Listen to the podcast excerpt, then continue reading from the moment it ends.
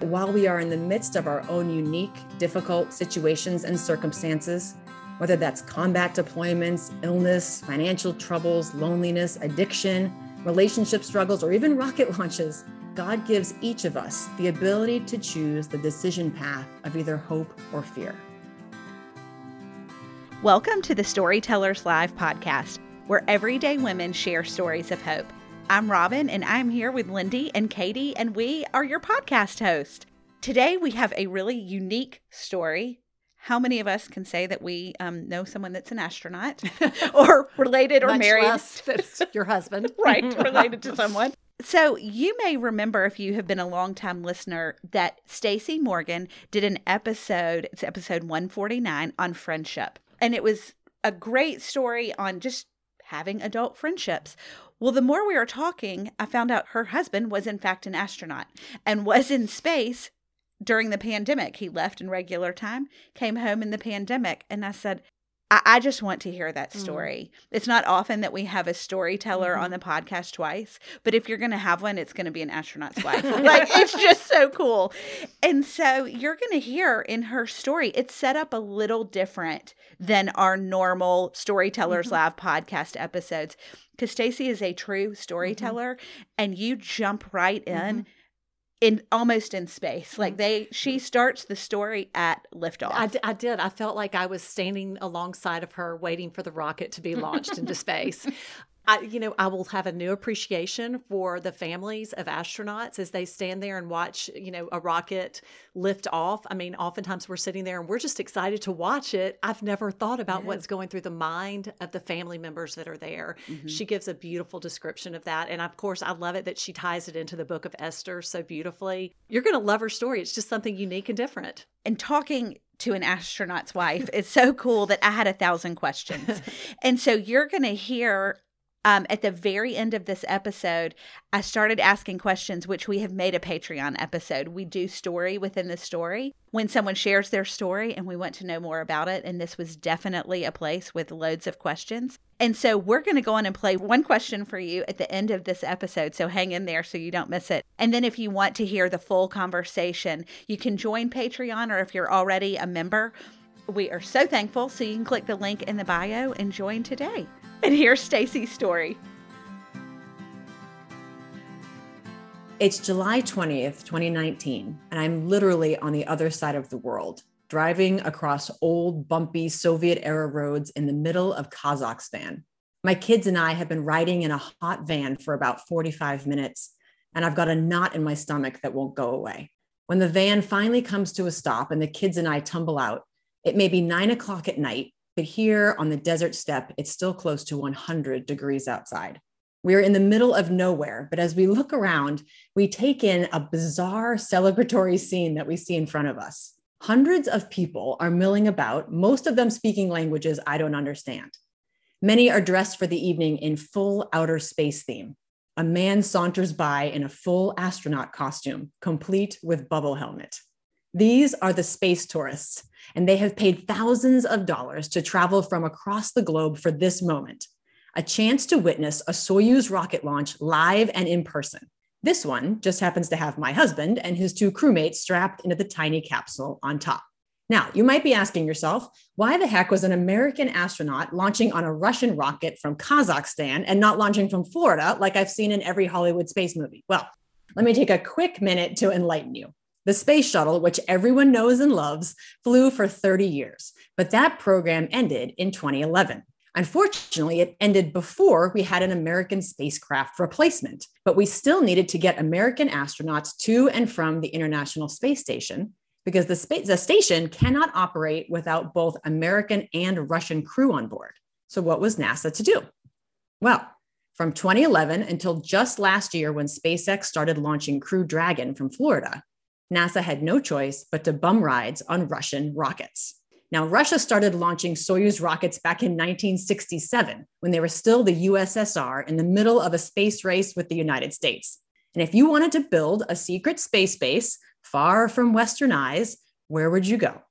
Probably the same place the Soviets did to what is now Kazakhstan. Far in the desert steppes, literally in the middle of nowhere, the Soviets built an entire city out of nothing a city built for one purpose to launch rockets.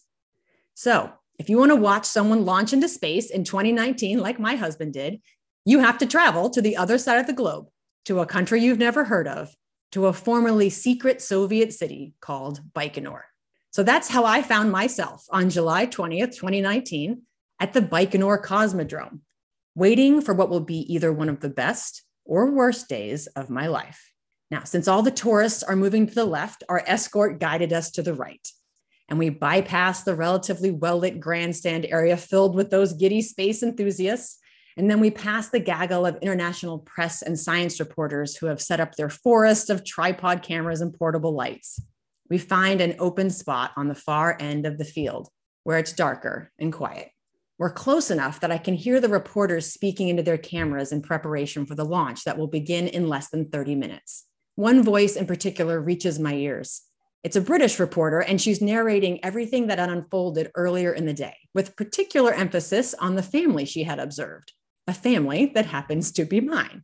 She doesn't know that the very family she's telling the world about is standing right next to her. After a few minutes of milling about, my escort gently encourages me to move towards the middle of our viewing area. He peers at his watch and tells me that we are under 10 minutes until launch and that knot in my stomach grows tighter. We have a good view of the launch pad that appears directly in front of us, only about a mile away, which by rocket launch standards is really close.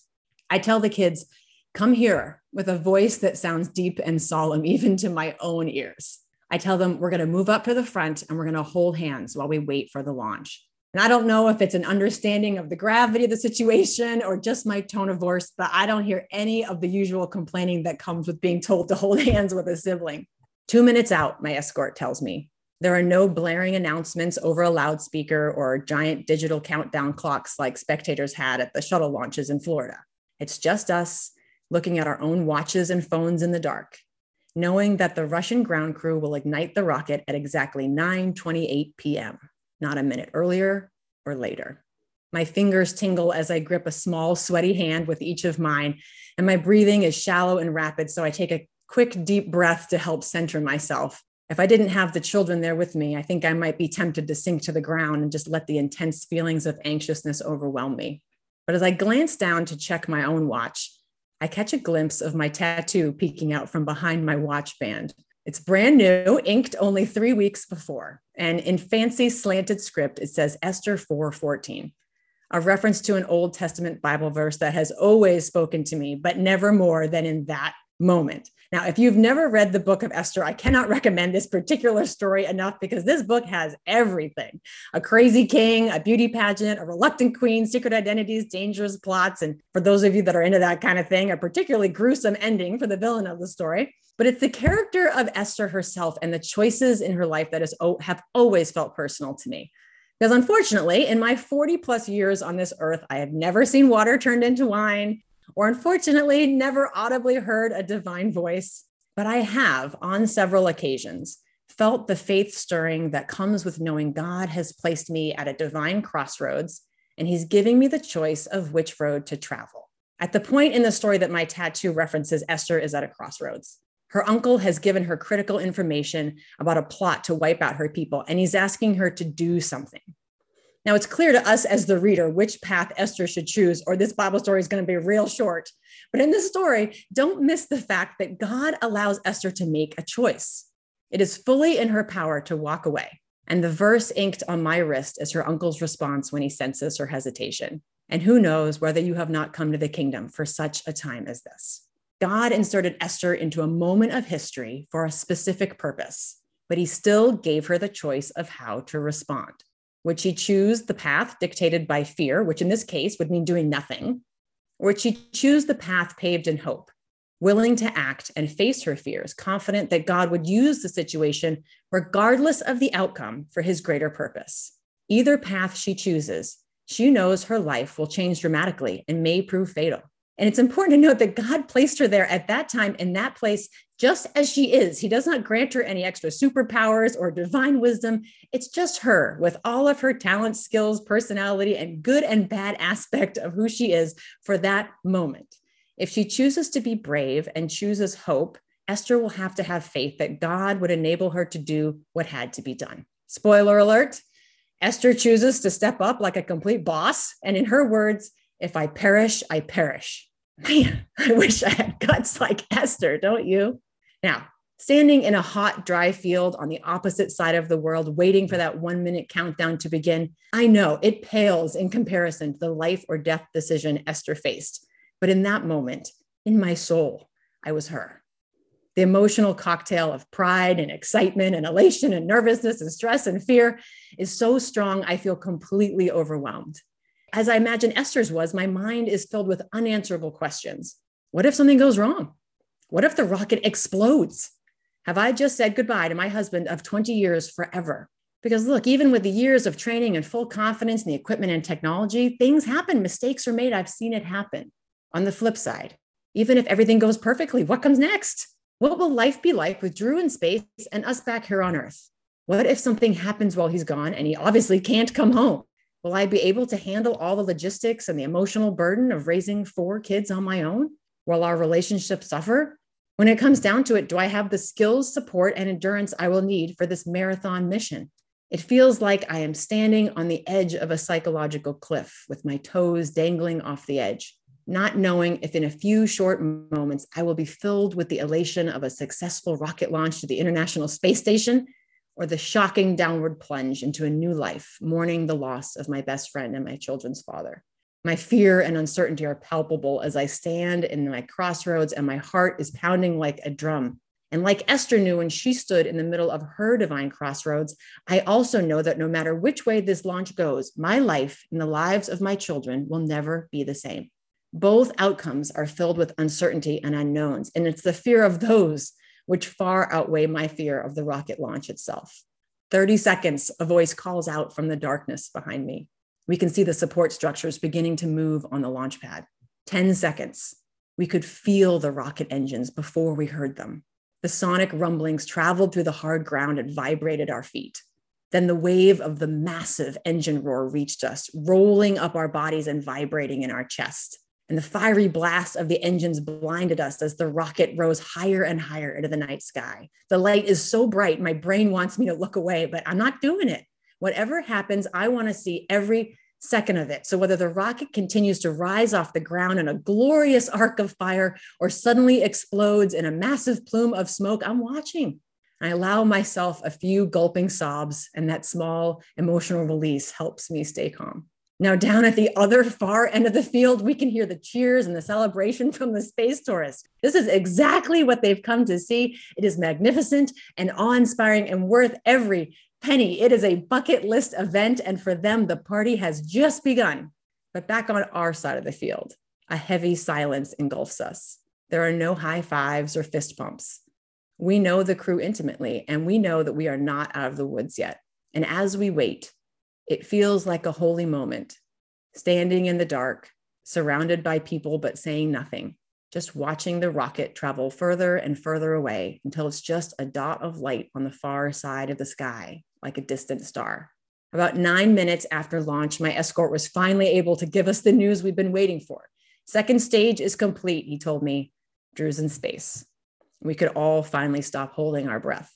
Now, just like I've never had to make a save my people from complete annihilation decision, you've probably never launched anyone into outer space, but you probably have at some point stood like I did, like Esther did, in the crossroads of hope and fear, a place in time where God allows you to make a decision. And you know that either path you choose, life will never be the same. I know I've stood in this crossroads before. I remember that feeling when my husband deployed to Afghanistan and then to Iraq and then back to Afghanistan when I had to drive away from the hospital, leaving my newborn baby daughter in the NICU without me. I know I felt it when Hurricane Harvey hit and flooded half my town. And I know I've felt it several times during this pandemic.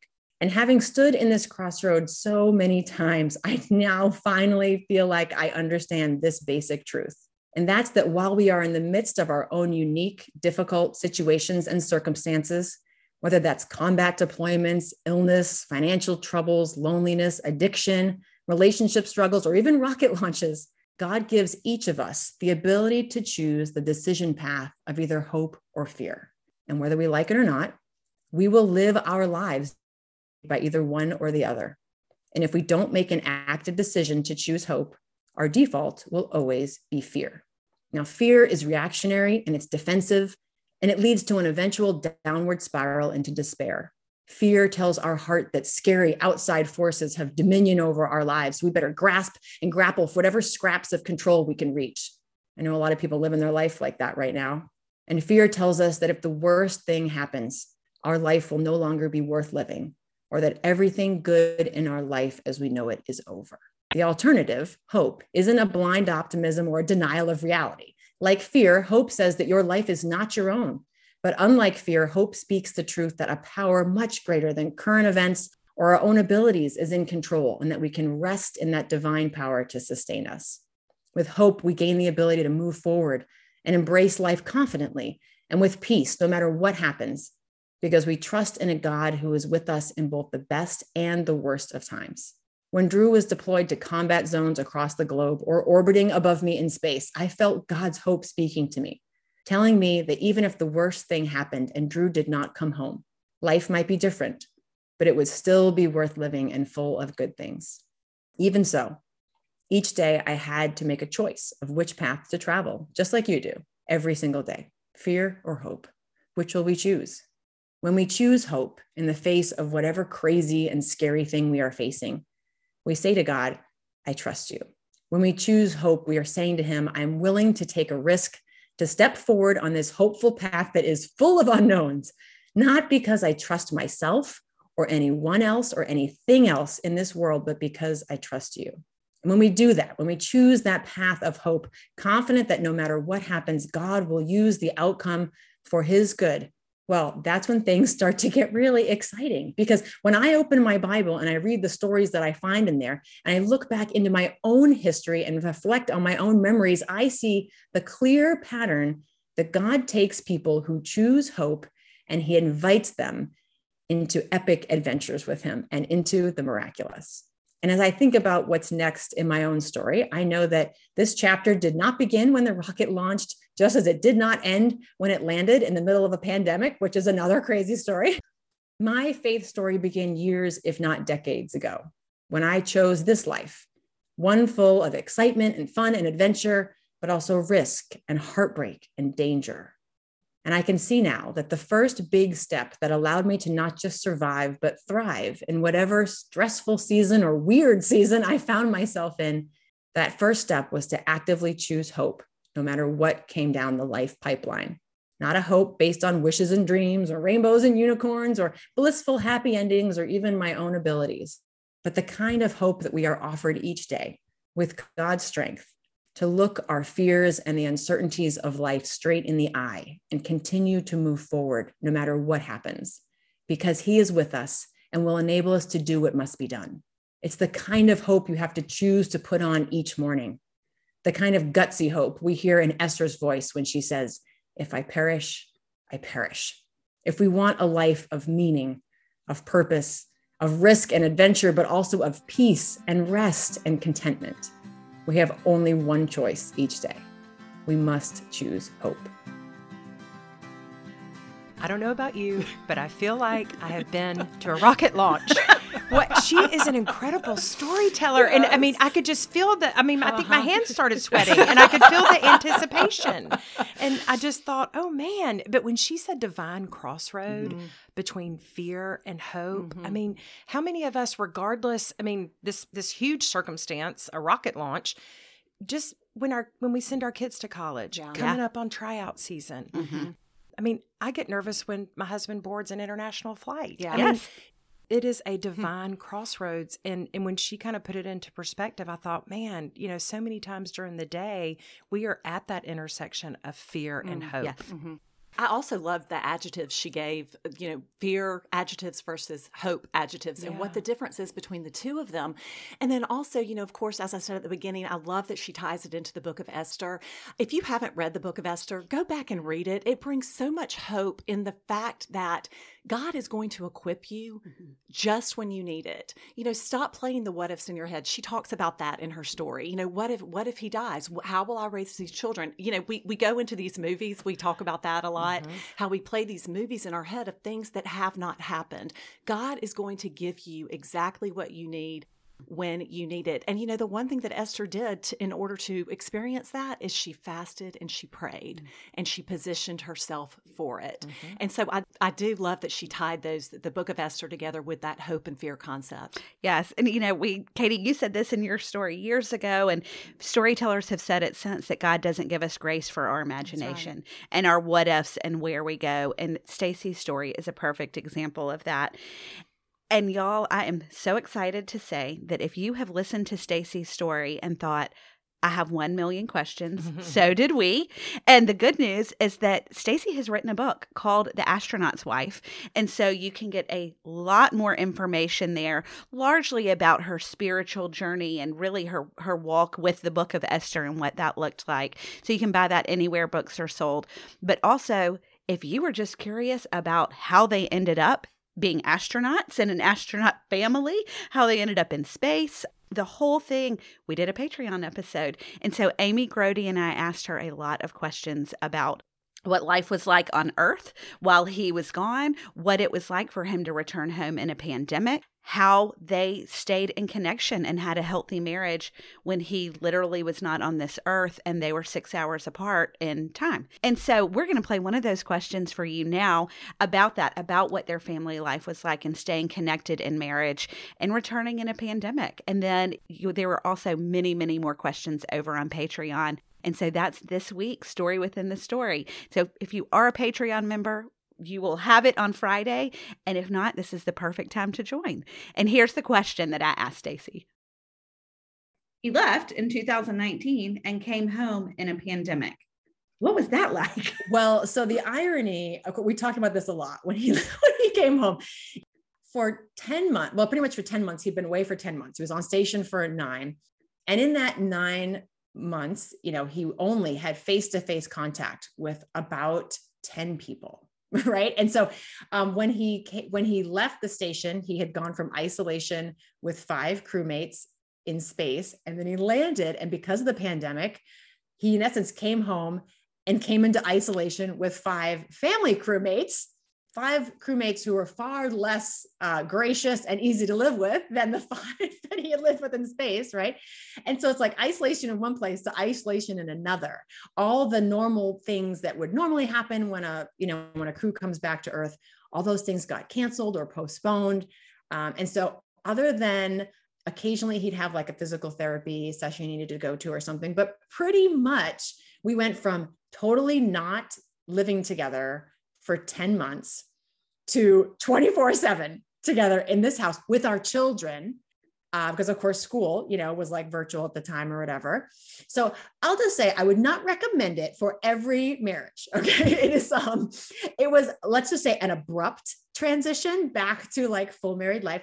I don't think that we've ever spent like a lot of married couples uh, until the pandemic i don't think we've ever spent that amount of time together you know uninterrupted wake up, you know, to bedtime, like, and certainly with all these older children around and and wanting to do all these things and being restricted and having to stay inside or whatever. So that was a that was an adjustment. Again, good healthy communication patterns. Um, the occasional long walk, you know, socially distanced alone in the neighborhood was definitely a healthy outlet for a little me time but I mean, we were we were thrilled to have him back, and and in the end, it was it was great for us, and it did allow us the the opportunity to kind of sit together and talk through some experiences that had happened over the last nine months that honestly we really hadn't had the chance to talk about. I mean, truthfully, you know, you heard my story of the launch, but he had a completely different experience right that day, and we talked about it a little bit. Well, you know, but honestly, by the time we had a good phone conversation when he got into space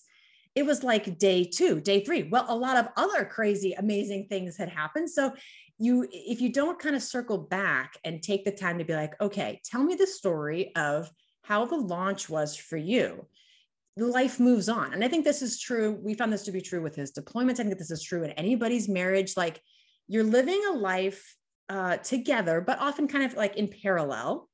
And if you don't take the time to kind of bridge those parallel lives by sharing your perspectives and your stories together, there can be these huge gaps of time where you have just been kind of paralleling each other and not really connecting.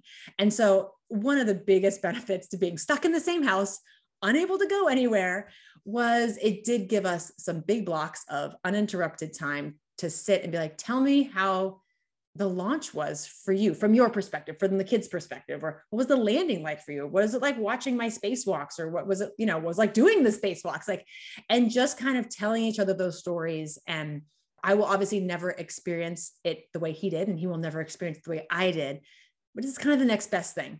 And you feel like you have at least uh, bridged that gap a little bit. It's the best you can well, we hope that y'all loved today's story, that you were encouraged, that maybe you were able to use your imagination and travel to space and put yourself in the shoes of someone else for a little while in a really unique situation. If you are not on our email list, this is also a great week to join that. I don't know if y'all know, but every week we send out an email that's about our storyteller, that's about the episode. And Katie does these amazing questions on what you will learn, or these amazing statements on what you will learn within the story. And that's the only place you can find that. And then you'll also get information like where we have gatherings that month, if there's a conference, or if one of us from Storytellers is speaking somewhere. All of that shows up in the weekly email. And so go today to our website at storytellerslive.org and sign up, or you can look in our bio on Instagram at Storytellers Live Podcast. And we would love for you to be our email friend. so we will talk to you next week. Bye.